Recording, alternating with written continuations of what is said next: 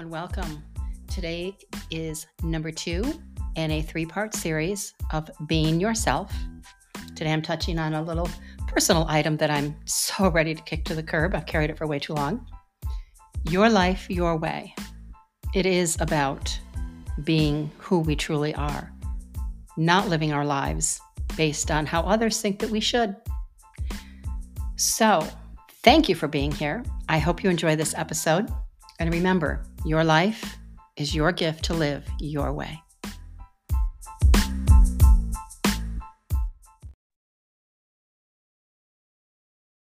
Hello. Welcome to Your Life, Your Way. I'm your host, Kathleen McDermott. And I want to do a segment, part two, of Being Yourself. I shared a post in my online uh, Facebook private group today.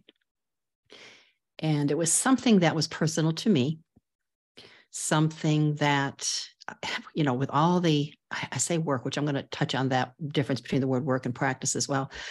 But it's with all the work that I've done since I had my own personal awakening to my role in life. Um, it's still, I, I've let go of so much and I released so much, but this is something that has just continued to stay with me. And it has to do with, believe it or not, it sounds ridiculous, but I'm sure there are going to be some of you that can relate. Makeup versus no makeup.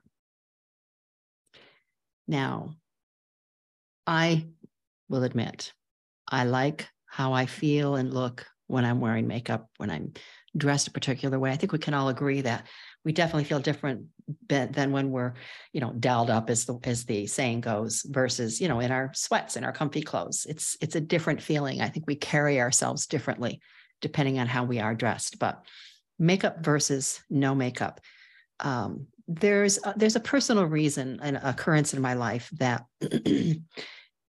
just stuck with me, and not in a good way, to have me feel that I should wear makeup, wear makeup all the time. And that's just kind of, I don't know, it's just stuck. And it just seems like such a ridiculous thing, because I don't go around worrying what other people think. It's just a ridiculous way to live our lives. Um, but this just stuck with me. So I said, you know, it's a cycle. I, I've continued to want to break cycles, that anything that is not serving me is sure as heck, it sure as heck is not going to serve my loved ones. So I said, you know, this has really been on my mind, and I know it's been on my mind for a reason, and it's time to really look at it and cut it loose so that I can break another cycle. It's nothing that needs to be passed on, passed on to anyone else. And I don't mean this specific thing, but it's an energy that passes on, and it teaches our children. And I'll, and I'll give you another example as to how that works. So many of us, and I can't speak to men, but so many of us as women, we develop early, early the psyche, the thinking of, we have to look a certain way. Our bodies have to weigh a certain amount, or we can't be too big, too thin, too this, too that. And it's not healthy. It's just not healthy. And society teaches that if you're not this per, this this size, remember they, when it used to be, you know, twenty-four, thirty-six, twenty-four, or was it, no, excuse me, thirty-six, twenty-four, thirty-six were the optimal measurements used to hear about. You know, some of you might be too young to, to remember hearing that, but you know what I mean. I mean, just look at advertising, marketing. And we know, which we're not going to get into that, but we know that these women that we see, whether they be in films or commercials or advertisements in a magazine, they're touched up. They're made to look, and I don't like this word, the perfect image, that word perfect. Um, so it isn't real. And let's talk about real, you know, being ourselves, being you. What, what does that mean? Who is your authentic, real self? And honestly, if I am still holding on to that, oh my gosh, I have to wear makeup all the time, that's not being true to myself or being authentic or being really me either. So as I said, it's time to cut that loose, let it go, kick it to the curb. But I want to use it as an example, as an inspiration to have you take a moment to just pause. And I'm not saying start with something traumatic. Just what is something that seems so, it makes you feel like, oh my God, this is ridiculous, but you still hang on to it. What is something? Pick one thing. Not that I'm saying you have many, but pick one thing that you can just sit with for a moment and breathe through. It's a practice. Breathe through it, because as soon as you think about it, you're, the, it's the odds are really good that feelings, thoughts are going to come up. That's okay. But don't fall into them. Don't let the feelings and the thoughts take you over. Just honor them, look at them, feel them, and let them flow away. And just look at this situation, this, this experience that you had, that you've been carrying this sensation, this feeling, this angst, this discomfort. Breathe through it and look at it for what it really, really was. Most likely, there was someone else involved in creating that discomfort. Don't pass the blame on to that person, because once you pass blame, you're, if you pass blame, you're still not taking responsibility. But know that that occurrence, just like mine, had nothing to do with me. Boy, I made it all about me, but it had nothing to do with me. It was that occurrence belonged to that person, but I took it as my own, and I've held on to it as my own for a long time. You might be too. When someone else, or you, or me, when we react, say, do, behave, whatever, in a particular way, it's about how we have experienced our life. How we react is how we've experienced our life. What has happened to us? And God knows, as humans, we hang on to that rough stuff and let it cloud the good stuff. It's time we switch that up. What occurred to make me feel the way that I did? And it didn't make me. I chose to feel that way. And that's really what it's all about. We choose. We say, oh, well, they made me feel this way. No, no. I take it on. You take it on. We take it on. We choose to feel a certain way. I know, trigger. You're probably getting upset. Probably don't want to listen anymore. But it's the truth.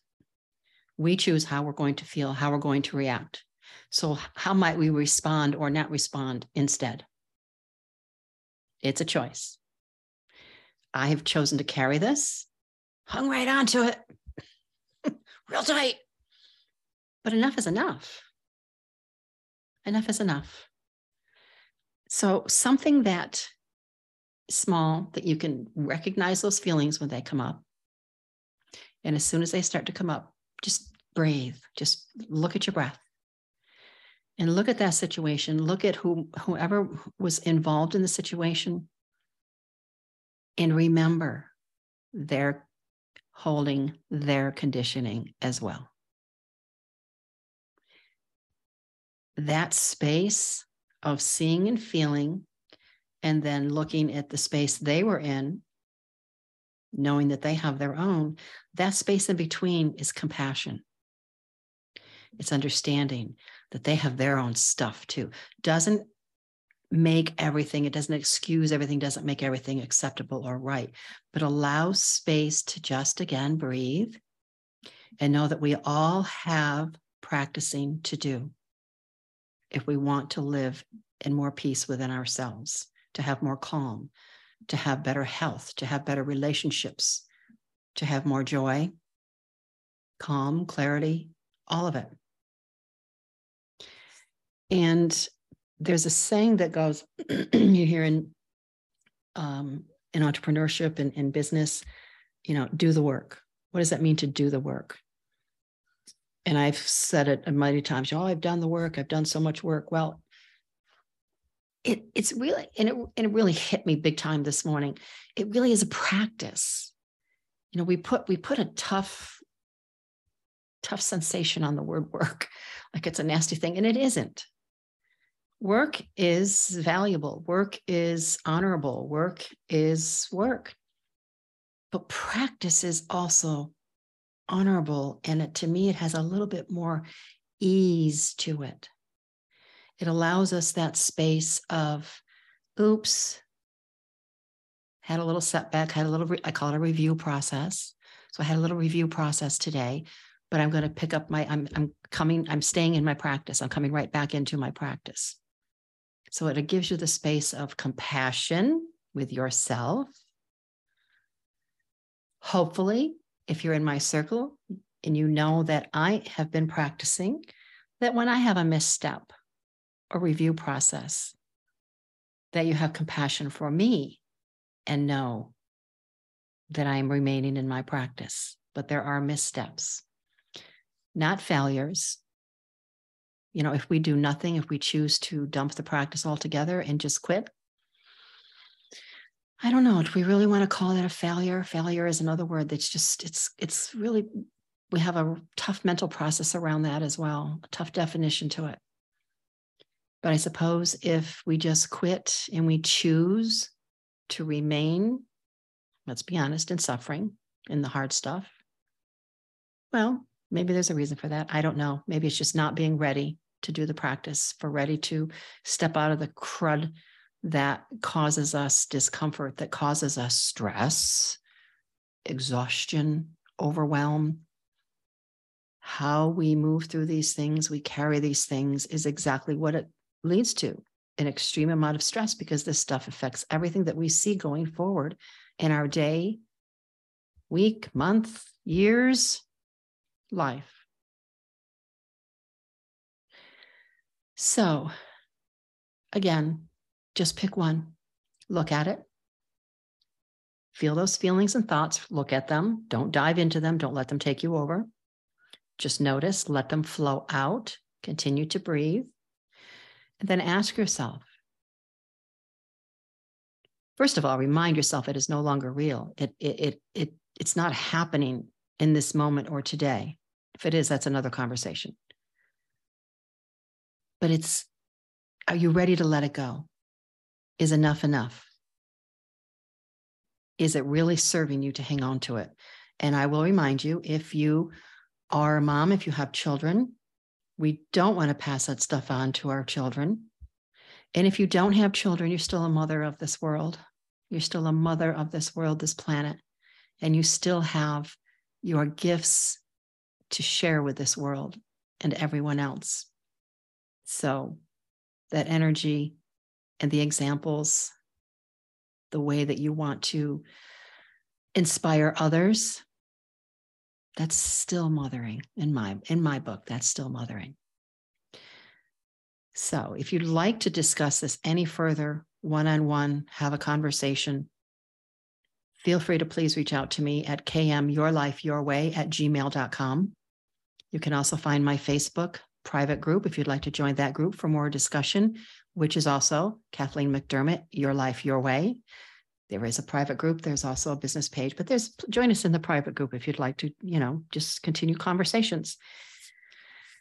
And I hope your day is as stressless as possible. If you're in a place of a lot of stress, exhaustion, and overwhelm, or you're on a teetering on an edge, or if you just don't want to end up to that point, that you can see it coming because that's life, but it doesn't really have to be.